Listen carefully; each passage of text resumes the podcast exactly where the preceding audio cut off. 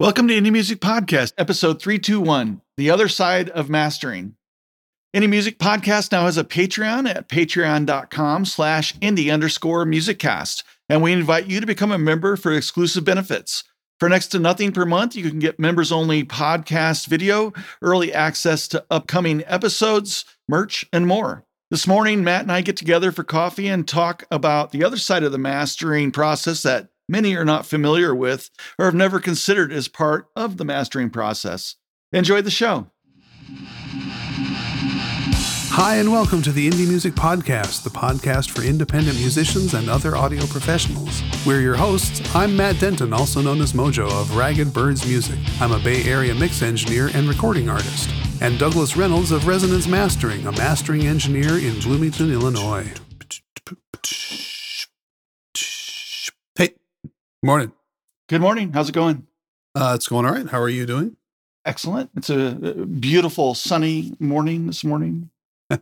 And for those who are in and in our um, sort of, I guess, southeastern hemisphere, the uh, Jupiter and Venus and what else? Um, maybe Saturn. I think we're above the horizon this morning, Oh, cool. um, which is if you. I, I was up uh, just a little bit before dark. You could see them um, just above the horizon. It was cool.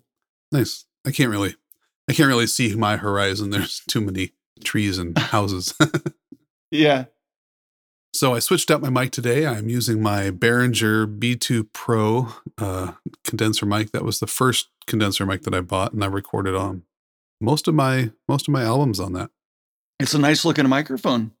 It's uh, un, it's underrated. It's a solid mic. I got it on eBay many years ago. It's not a flat response. It has a slight bump at 12k, um, which is which helps voices cut through a mix. But it might be a little bright for something just spoken word like a podcast. But it's good for recording vocals in a mix. I think it sounds fantastic right now over Zoom audio. Oh, cool. Yeah. Yeah. Uh, hopefully the uh, uh, your local recording uh, will sound as good. I think it sounds really good. yeah, I hope good. so too. It's definitely a little. I mean, it's it's definitely a little brighter than the pod the uh, the Samson that I've been using all week. Yeah, but it's it's not over the top, and and there's plenty of low in there. It sounds like really well balanced. I, I uh, if it sounds like this in your recording, I bet you don't even have to EQ it. I mean, Yeah. it's really no, good. I that was what I liked about it when I was recording with it um, for for my rock music. yeah. No, excellent. I like it. It'd be one to get in the mic locker just for uh, um, uh, just to have it because it sounds like a great mic. Yeah, yeah. It's I think it's relatively inexpensive. I, I think it's still available, but it's uh it's kind of an overlooked but pretty solid condenser mic. It's gold flecked. I don't know if that makes any difference, but that's one of their selling points. It's kind of plug and play. It's got a pad. It can do omni, um, figure eight, or cardioid. Um, it's got a 10 dB pad if you want to use it on the kick drum, and it's got a low um, shelf that falls off at 6 dB at 150 if you want to use it. But I turned that off for now because I think it sounds better with spoken cool. word. Yeah, nice, man. Um, I'm surprised you haven't used it before on the podcast. I forgot that I had it. Oh, really? For the man who has too many microphones that he forgets that he has a particular microphone. Well, you- I forgot that I had it because I kept I had this one in the house uh, with my other um, interface in, in the event that there was some reason that I couldn't record out here. so do if I- you- you've got a lot of guitars, do you forget that you have a particular guitar? No comment. uh, what about you? Any new gear this week? Anything cool going on in your setup? no, just cables. Um, oh, that's right. Yep. Really tape drive. expensive cables. Did you? Uh, it sounded like you paid more for cables than you did for your tape machine. no, well, it was close, but I, I, I worked with my uh, sales engineer and I got a better price. But Oh, uh, yeah, it's because I was like, really? Come on. Yeah, that's one of those hidden costs. You know, you you you spec out stuff, you spec out gear, you spec out all the obvious things, but yeah.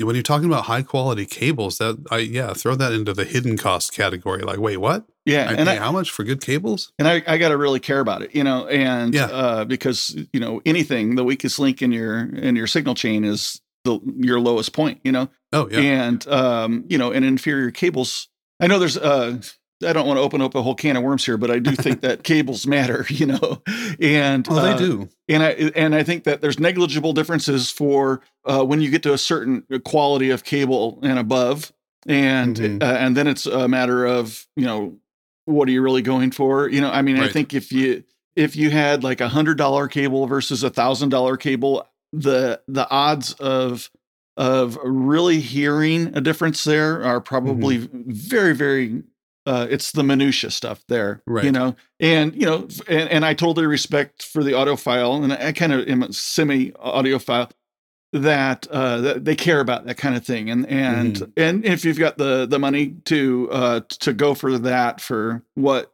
you're trying to achieve with your with your audio system then definitely go for it you know because Sure. there is that little bit of difference and when you're trying to tweak out every last little bit then that's where that can be made up you know but i think there's a big difference between that $100 cable and that $9 cable. Absolutely. and and i think that uh you know that's that's really important. And you know make good choices there depending on what you're doing. The the nine dollar cable may be really good for uh live and uh it's pretty much disposable because the cables get abused and you know when you're playing out live and everything like that. And so maybe that makes more sense for that kind of thing. It doesn't Right. you know but for recording you need to you know and, and mixing mastering um you know if you're using cables uh as i do for um routing for outboard and things like that and obviously out to your monitors and things and i think that does matter so um. Yeah, I didn't believe that for a while when I was first starting out, but it, it did take me learning it the hard way, of course, that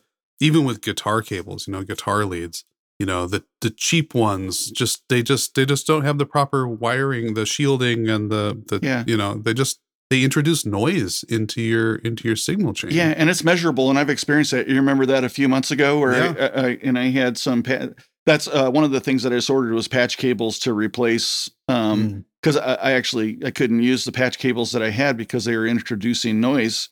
Uh, so I've been using long, uh, good but longer cables. Hmm. Um, and another thing that I believe is that you should keep your cable links to as minimum as possible. That's why I'm, uh, Right. you know, like in my rack, I'm not using you know 10 or 15 foot cables. I'm using, you know, which I, I actually have right uh, now, waiting on the patch cables. Um, so that I can reduce the length of of the cables that I'm using, you know. So I have a question about that. yeah, Now, um, having worked in IT for so long, I remember when, you know, there was Cat 3, Cat 4, Cat 5, Cat 6, Cat E, and those were all different specifications of Ethernet cables.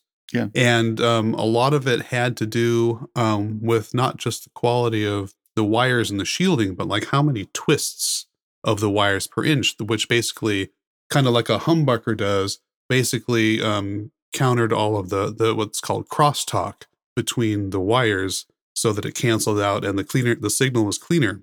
Yeah. And I remember there was a specification because I used to actually make my own cables uh, for my own Ethernet cables. And I remember there was a spec. It would not be Cat 5 if it wasn't a certain length because there wasn't enough distance between Oh. the ends of the cable for enough twist to be uh, countering the crosstalk. Is that true, you think, of, of audio cables as well? I don't know. Honestly, I, I don't have uh, the shortest cable I use is one and a half feet. Um, I used Mhm. all uh, my my entire signal chain is balanced, so I've got all shielded cables throughout the entire studio, um, except for well, I'm running balanced out. I've got a uh, um, a balanced amplifier, and so I've got a balanced signal all the way uh, to the amplifier. So it's just from the amplifier to the speakers where we're no longer Oh, okay. shielded and and there there's some different usable i mean obviously i i think especially with speaker cable and impedance and capacitance and stuff like that that yeah you want to you want to have the right length of cable and not too much more excess to get to your speakers and uh and that's uh, you know because of uh potential for rf interference and things like that Right. uh, you know and stuff um uh, some people, uh, and I'm not sure the validity of this, but believe that it's not good to have your cables on the ground. Um, Hmm, and they actually they actually make little risers so you can kind of bridge them up off, off the ground. And um, I mine are on the ground. that's true? Do you think that's true? Maybe I don't know. Um, What would be the what's the what's the rationale for saying that? I wonder. you know, I, I don't know. look at all Uh, uh, some kind of weird grounding or something like that. I think it depends. maybe on the material that the speakers are laying on. Maybe if they're laying on carpet, there's potential for static electricity or something like Oh. that. I don't know. Um, Maybe it's practical. Maybe it's just that if it's on the ground, it's more likely to get stepped on and have the shielding. Yeah, I mean, if you've got a thousand dollar speaker cable, you, you know, I ain't letting that thing touch the ground. You know. so, and my my speaker cables, I actually um, uh, enclosed them.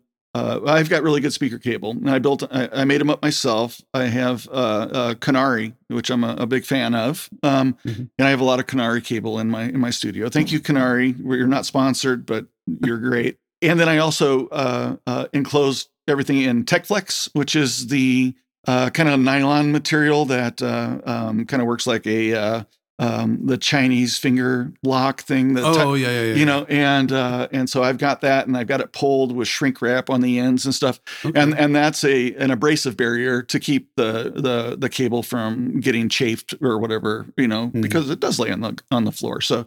Yeah. Um, and then I was also able, I, I do it because I can easily identify my cables. All my signal cable uh, going out for monitoring is red. Um, Okay. So I can quickly find cables by color. My data cables are blue. You know, anyway, I kind of go with that. So it makes it easy because you, you end up with a lot of cable. I don't Oh, do that in my rack because it's just too expensive. And I, you know, once it's wired up, but Oh, I I'm do. a big fan of color coding, but yeah, Yeah. otherwise you're going to have to make little labels, and I hate well. I use, since I've made up all my cables to date so far, uh, I use shrink tubing.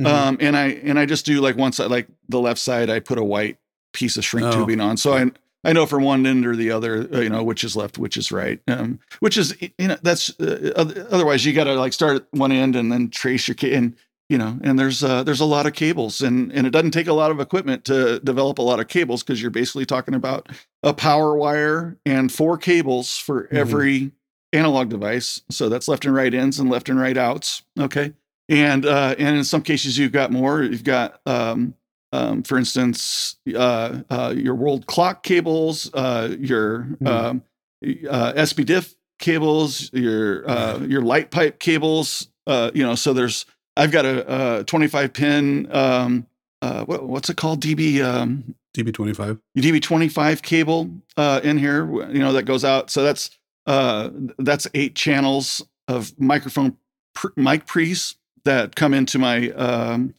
uh, just the outputs that co- that come into my uh, patch bay, so I can patch any Mhm. channel being recorded if I wanted up to eight channels. Don't use it. I only use a couple, but uh, um, it's nice to have those. Uh, I have used more than two on occasion, and I've had people in here for special recording sessions or something like that. But Mhm. I don't really need that anymore. But I did keep the. I kept my Clarett when I sold off uh, my other recording and mixing stuff um, because I thought that was useful. So, um, and I do continue to uh, using it for the podcast right now. So, One thing I've done in the past is um, just go to the hardware store and um, got like a, a multi pack of multicolored electrical tape. And because electrical tape comes in red, blue, green, white, and all this stuff. And I would just take a short length of electrical tape and put the same color at the end of each thing. So this Yeah. one has white ends and this one has red ends. And you can just tell at a glance, oh, that power cord goes to my computer and that power cord goes to my speakers. You know what I Yeah. mean? yeah. And for any cable that's already made up, you don't want to have to desolder it so you can slide some shrink tube on and then solder it back together again, you know? So having some tape like that. Um, Well, that's what I was going to ask. Does shrink tube work if you take a tube and you like cut it and wrap it around? Can you still shrink it or does it not work? Uh, there's some that has a, an adhesive on the inside of it that might work Mhm. for that, but it, it might be compromised. You, you'd be better off, I think, using tape for it. But, yeah, uh, so um, but if you're making up your own ta- uh, uh, cables and you have the opportunity to throw a little sliver of uh, shrink tubing on there and and and go ahead and market it, that's what I do. And uh, Mm-hmm. yeah, yeah. and I don't do all. I mean, you know, I don't want to. Uh, I don't do the right channels. I just do the left channels. And I know by location in the patch bay, which you know, there's they're in pairs. So I, I know that the one right next to it is the is the same device. You know, um, so every two. So it's not hard to find. I just need to know Right. m- make sure that I got the left channel, uh, left cable channel in the left channel, and uh, and then Yeah. if I'm looking for that one cable, then I can quickly find it because I know what channels it's in the patch bay. And then uh, if I'm looking for a left one, I know that it's going to have a white on it, so it's easy to find. Um, I don't have to have every one a different color; it doesn't matter. Um, it's it's easy enough to find that. Yeah. If- if I just have the one. distinguish them. Yeah, because the back side of my uh, um, patch base all numbered as well, so I can see it. Oh, right. Yeah, it's not what we were going to talk about today. no, no, but it's interesting. You know, It is Um, interesting. and uh, I think you know cables are well. I don't really think of them as the overlooked thing because I'm always faced with uh, the expense of them. Um, Sure. um, so I'm well aware every time I buy a piece of equipment. yeah, I wish it wouldn't be the way, but you know, okay, well that means I get you know, um, it's it's definitely nice to have some extra cable around. I I do. I've used it all up now. I I, ha- I had bought uh, some bulk cable and I had some inventory of uh, like uh, um, quarter inch TRSs and uh, I use quarter inch TRS and, and male and female XLR. So I just bought like some bulk of those things and I had them around. I've used them all up now, but uh, um, it's a nice way to go because then you got the stuff and you don't have to wait days for uh, an order. It, it, where I'm at, nobody has the stuff that I'd like to use. It's all the cheaper things. I won't name any brand names on that, but um, you know, and I just don't care for for that stuff. It's it's more geared towards um, Consumer level. stuff. level stuff and uh and you know or live and just uh, it's designed to be uh, uh, affordable and because you're going to beat it up and and Semi semi disposable in a sense. really yeah yeah Yeah, I'm I'm picturing all of my uh, outings with uh, with uh, like student bands and how that stuff would get just all of that equipment would get abused abused. And so you're talking about, I mean, you got all just mostly SM58s because you know you can run over those with a car and they'll be fine. yeah and you think about other the things cables get Yeah. so abused and lost and you know outdoor Just- gigs uh, you know yeah. and it starts raining and uh oh you know, sure or it's been you know you got cables running over gravel and people walking over the top of them Ugh. you know you know so This makes me ill.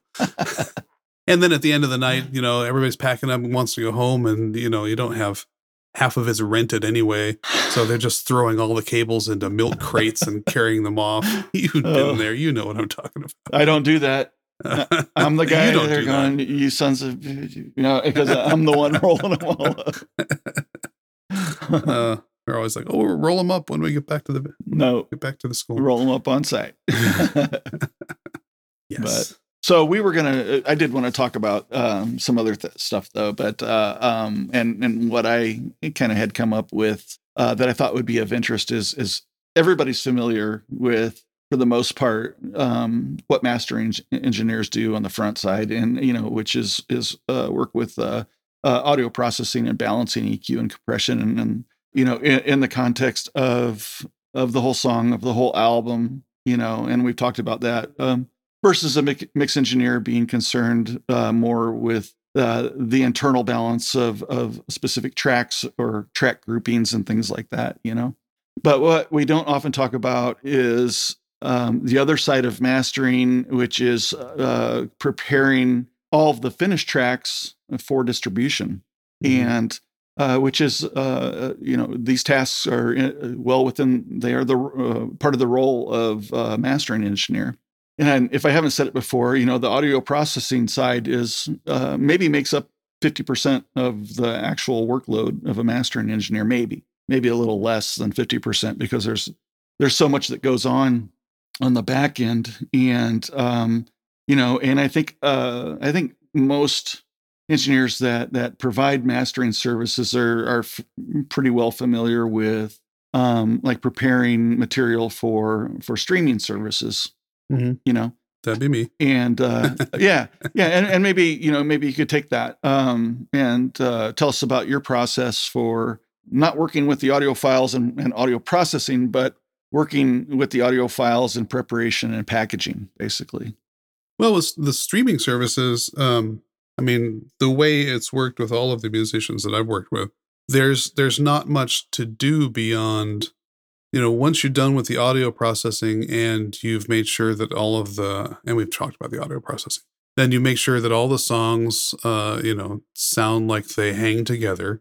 If it's uh, if it's an EP or an album, um, and you, you know you do your tops and tails, you know, you got the end, the start times and end times so that they all sound good when they when you play them in series. Um, it's really just exporting them as WAV files, and those files then go to the distributor like CD Baby or DistroKid or or what have you, and then from there, that distributor handles the creation of MP3s They handle the creation of CDs if that's what people want to do. So there isn't the the a whole back. They provide the UPC code, pay for that. The they'll provide the uh, ISRC codes if they don't have them. I've I've purchased a block of ISRC codes, so I have those if uh, people need them. Um, but uh, frequently the distributor will give those as part of the purchase price. So a lot of that stuff is handled by the distributors such as CD Baby, um, because a lot of the musicians that I'm dealing with, that's how that's the route that they're going. So I'm kind of handing them the wave files, and that stuff is handled by the the machine that's set up. You know, the uh, the processing that's set up to make things easier for musicians through these the distributors to do all those different things. But you you you do it a little more old school. You do all that yourself and have and create that that CD master file. Oh yeah. So like for well for streaming to kind of add on to what you do, um, I'm at a uh, I'm a registered ISRC manager um, with the U.S. ISRC agency. So I don't I don't actually purchase a block of ISRCs. I actually I generate ISRCs on demand, and uh, and did then, not know that. and then those and then those get assigned to the um, uh, to the music. I have to maintain a database of of of assignments. Um, hmm and that's mainly to ensure uh, uniqueness of the ISRCs and and that uh, uh, no duplicates are created. Right.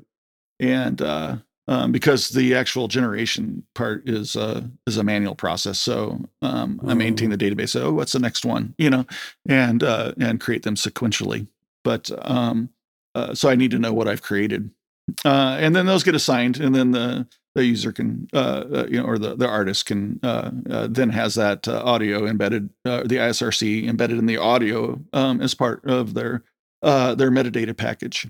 Oh, can I say something real quick? Yeah, I, am not sure that everybody knows what an ISRC code is. What it's a unique identifier for a song that is used by any streaming service, any sync licensing service, any uh, you know your PRO, anybody that needs to identify your song as it's out there in the world so that they can trace royalties back to you. Yeah. It's super super important to have those codes uh, and keep them the same anytime you change distributors, anytime you distribute your song, you should keep your own list of the ISRC codes for your own songs in your own spreadsheet and have them uh, on demand um, for that reason. Otherwise, you're never going to get paid any royalties on that song. Yeah, and and I think uh, maybe an easy way to think about it because I think maybe more people are familiar with ISBN codes for books. Okay, right. yeah, it, it's the same thing. All right, and it's how it's how authors of books get royalties and get paid for uh, mm-hmm. sales of, of, of their books by um, by other outlets. You know, so every time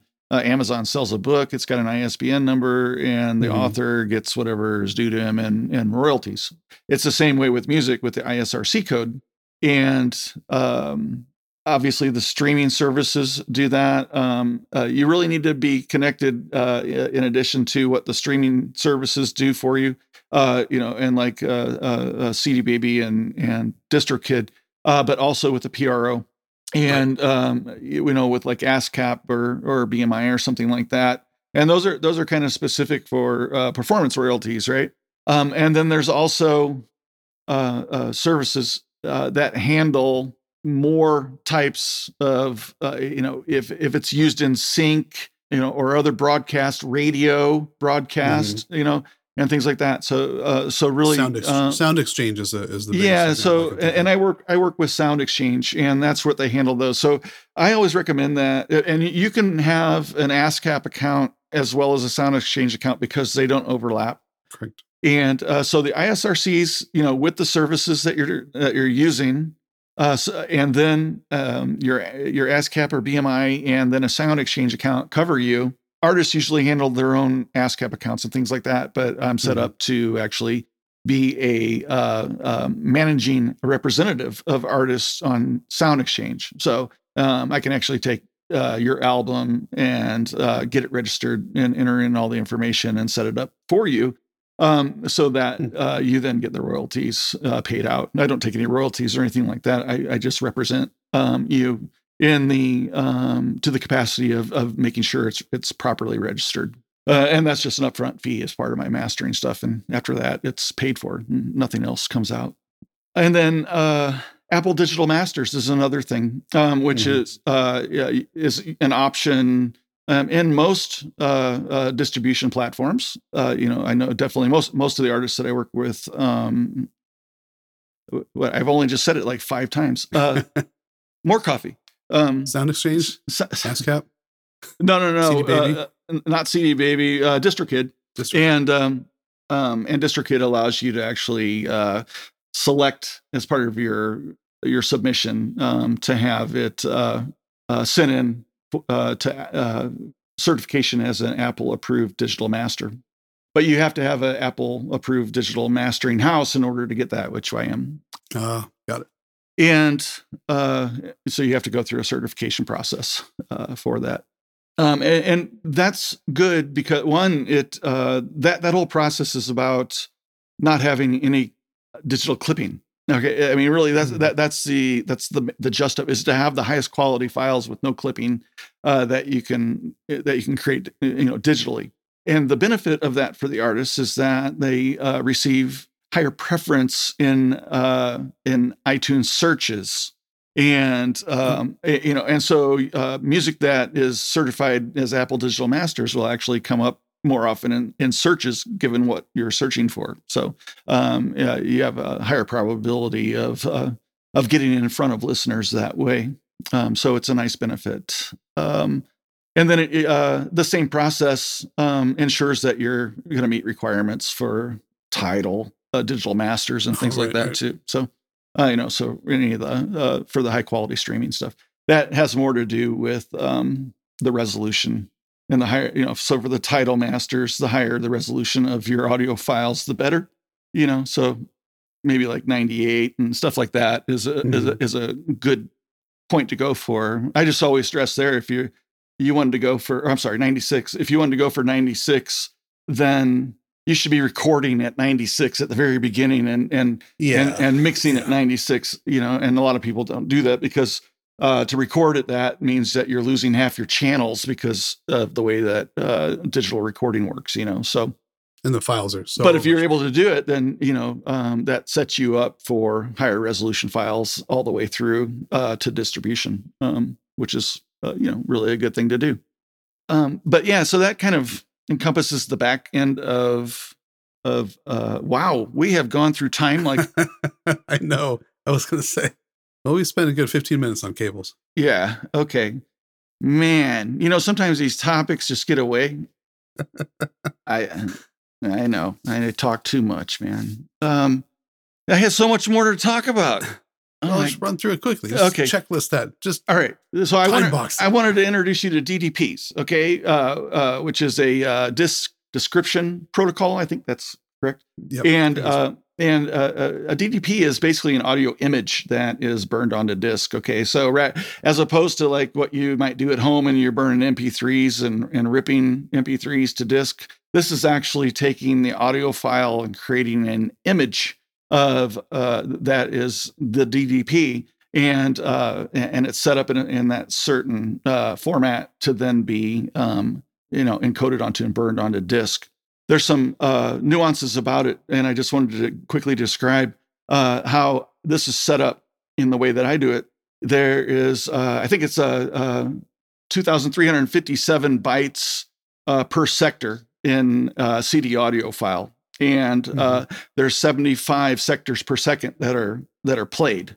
Okay, so it's important when you uh, uh, are setting up your audio master for DDP that you change the resolution on in your DAW uh, to be uh, 75 sectors per second. And um, and in my DAW, that happens to be a video setting because we're kind of talking about frames. Okay, Oh, right, so right. Sectors and frames are kind of synonymous. So you actually use a video setting to change the frames and set up the grid. Then um, you know uh, accordingly so that the grid represents uh, how the CD sees it, and then you can comp- look at your audio and and uh, maybe more easily uh, de- uh, detect or determine you know uh, uh, mistakes that you're making in your layout. Hmm. But the um, the way that you set up a DDP is is uh, with markers, and um, you'll have a first marker at the zero position, uh, which is uh, the only thing that it contains is an exclamation point, and that's actually uh, an indicator to the CD player that this is the beginning of the CD and uh, and this is where you start. And uh, and so that's the index zero. It's a zero index based um, read. And then you have to have two seconds uh, of nothing, no audio, and you place another marker.